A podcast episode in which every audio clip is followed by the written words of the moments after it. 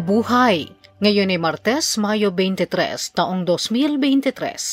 Kayo ay nakikinig sa Balitang Pilipinas sa Tagalog.com. Sa ating pangunahing balita, nasangkot sa PDAF scam na si Janet Napoles, napawalang sala sa labing-anim na kasong graft. Makasaysayang Manila Central Post Office na abo. Guro, nagretiro sa edad na 75.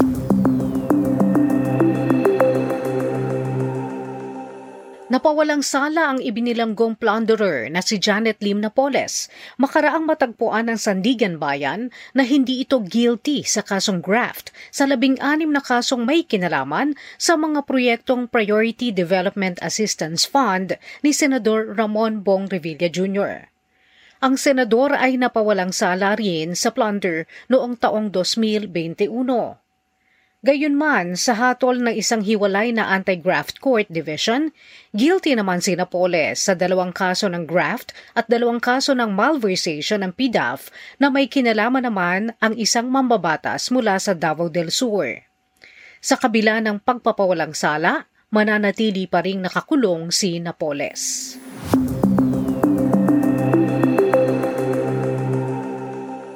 Pito katao ang nasugatan at tatlong daang milyong piso ng ari-arian ang naabo makaraang masunog ang makasaysayang gusali ng Manila Central Post Office sa Loton, Manila mula linggo ng gabi hanggang lunes ng umaga. Kabilang sa mga nasugatan ang limang bombero, isang volunteer at isang sibilyan. Nagsimula ang sunog sa basement ng gusali at nilamon hanggang ikalimang palapag nito sa loob ng walong oras. Apektado ng sunog ang ilang national IDs ng mga taga Manila. Ang gusali ay itinayo noong 1926 at dinisenyo ng mga arkitektong sina Juan Arellano, Tomas Mapua at Ralph Doan sa estilong neoclassical. Nasira ito noong ikalawang digmaang pangdaigdig at muli itinayo noong 1946.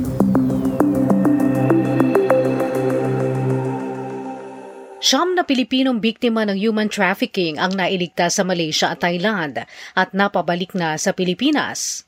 Ayon sa Bureau of Immigration, ang anim na nailigtas sa Bangkok ay napag-alamang umali sa bansa noong huling bahagi ng 2022 bilang turista at pinangako ang makakapagtrabaho bilang customer service agents na ang sahod ay nasa pagitan ng 40,000 piso hanggang 60,000 piso. Ayon kay Immigration Commissioner Norman Tansingco, ang mga biktima ay dinala sa Mae Sot City sa Thailand at pinwersa magtrabaho sa online love scam at crypto rings. Sinabi ng mga biktima na pinahirapan sila ng pisikal at hindi pinalalabas hanggat hindi nakakabayad ng ransom para makalaya. Sinabi rin ng mga ito na nakilala nila ang kanilang recruiter sa Facebook. Samantala ang tatlong iba pang biktima mula sa Malaysia ay umalis naman sa bansa sa pamamagitan ng bangka mula Zamboanga at Tawi-Tawi. Umalis sila sa bansa noong huling bahagi ng 2022 para magtrabaho bilang masahista sa Miri, Malaysia, subalit pinuwersang magtrabaho ng pakikipagtalik sa mga spa parlor. Sinabi ng mga biktima na pinagtrabaho sila araw-araw at nakakapagpahinga lamang kapag mayroon silang buwanang dalaw.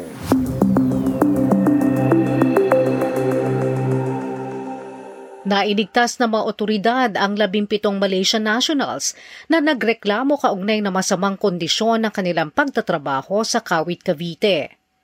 Ang mga Malaysians ay nailigtas na magkasamang operasyon ng Philippine National Police at Royal Malaysian Police sa Clear One Corporation, isang property company. Kabilang sa mga trabaho sa naturang kumpanya ay hotel room attendant at front desk clerk. Nitong bonding ito, nailigtas naman ng PNP ang mahigit sa isang libong dayuhan na dinala sa Clark Freeport and Special Economic Zone sa Mabalak at Pampanga para magtrabaho bilang call center agents na nag-aalok ng cryptocurrency investment. Napag-alaman na ang mga dayuhan ay tinratong parang bilanggo at pinagtrabaho ng labing walong oras kada araw. Sa isa ring raid sa Paranaque City, nailigtas ang 43 dayuhan na nagtatrabaho rin sa parehong kondisyon.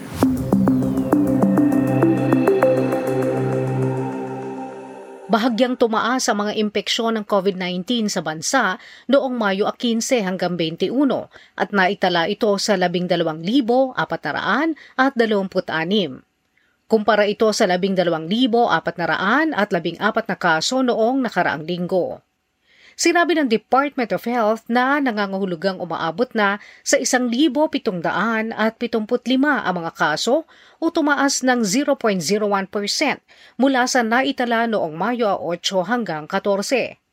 87 o 0.70% ang kritikal o malala.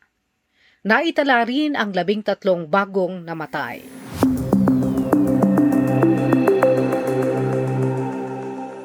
Napanatili ng Pilipinas ang BBB Investment Grade credit rating nito mula sa Fitch Ratings. Nakita ng Fitch ang malakas at hindi natitinag na paglago ng ekonomiya ng Pilipinas, ang mahusay na policy framework sa ekonomiya at ang komportableng pagbabayad ng utang. Kabilang sa ginamit ng Bangko Sentral ng Pilipinas ay ang adjustment sa interest rate, maayos na palitan ng piso sa pera ng ibang bansa at ang paggamit ng reserbang dayuhang pera. Inaasahan ng Fitch na ang consumer price inflation ay bababa sa average na 4% sa taong 2024. Samantala, ang palitan ng piso sa dolyar nitong Mayo 22 ay nasa 55 piso at 82 sentimo kada dolyar.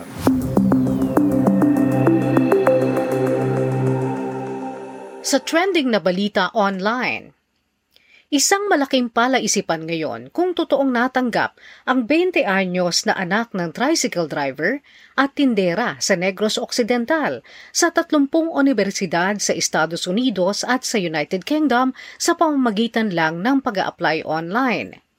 Ito ay makaraang ibunyag ng assistant principal ng Negros Occidental High School kung saan nagtapos si Julian Martir na tinanggihan nila ang kahilingan nitong maglabas sila ng congratulatory message. Sinabi ni Donabel Atosaga, assistant high school principal, na hindi nila mapagbigyan si Julian dahil wala silang papel na nagpapatunay na natanggap nga ito sa mga nasabing eskwelahan. Si Julian ay nagpost sa social media at sinabing pumasa raw siya sa 30 universidad sa ibayong dagat at nabigyan ng isang milyon at siyam na raang libong dolyar o isandaan at apat na milyong pisong halaga ng alok na libreng matrikula sa mga universidad na ito. Sinabi pa ni Ato Saga na pinadalhan na nila ng sulat ang mga eskwelahang binanggit ni Julian pero wala pang sagot ang mga ito. Matalino naman daw si Julian at mataas ang mga grado pero hindi pa nila makumpirma ang pagkakatanggap nito sa mga eskwelahan sa ibayong dagat. Samantala, pinanindigan naman ng unang nagsulat ng artikulo sa isang pambansang pahayagan na walo sa tatlumpong eskwelahan ay sumagot sa kanila at kinumpirmang inalok nga nila na mag-aral sa kanilang eskwelahan si Julian.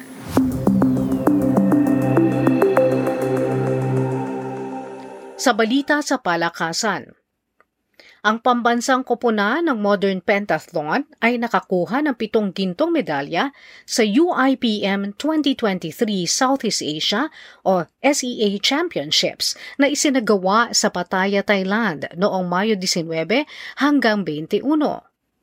Umaasa ang Philippine Modern Pentathlon Association President na si Congressman Richard Gomez na magpapatuloy ang mahusay na laro ng mga atleta sa kompetisyon sa Bath, Great Britain para sa World Championships sa Agosto.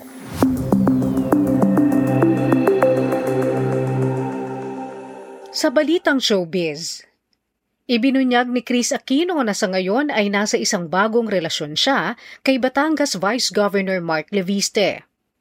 Sa isang video kung saan mayroon siyang liham kay Mark, sinabi niyang hindi siya naging makatarungan kay Mark sa lahat ng pagsisikap nito.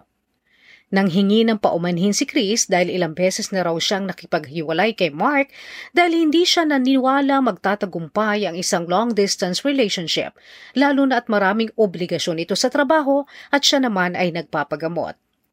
Sinabi ni Chris na natagpuan niya ang pagmamahal at pagiging kaibigan kay Mark.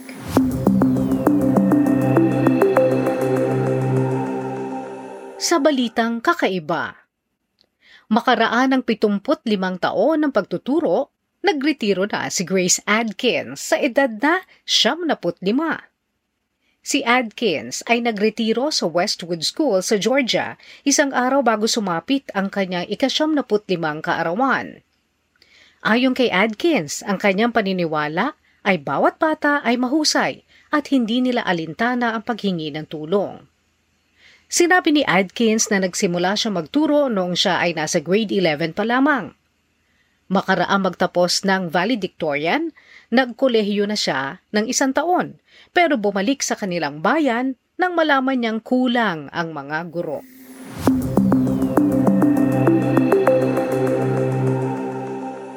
At yan ang kabuuan ng ating mga balita ngayong Mayo 23, 2023 para sa Tagalog.com. Basta sa balita, lagi kaming handa.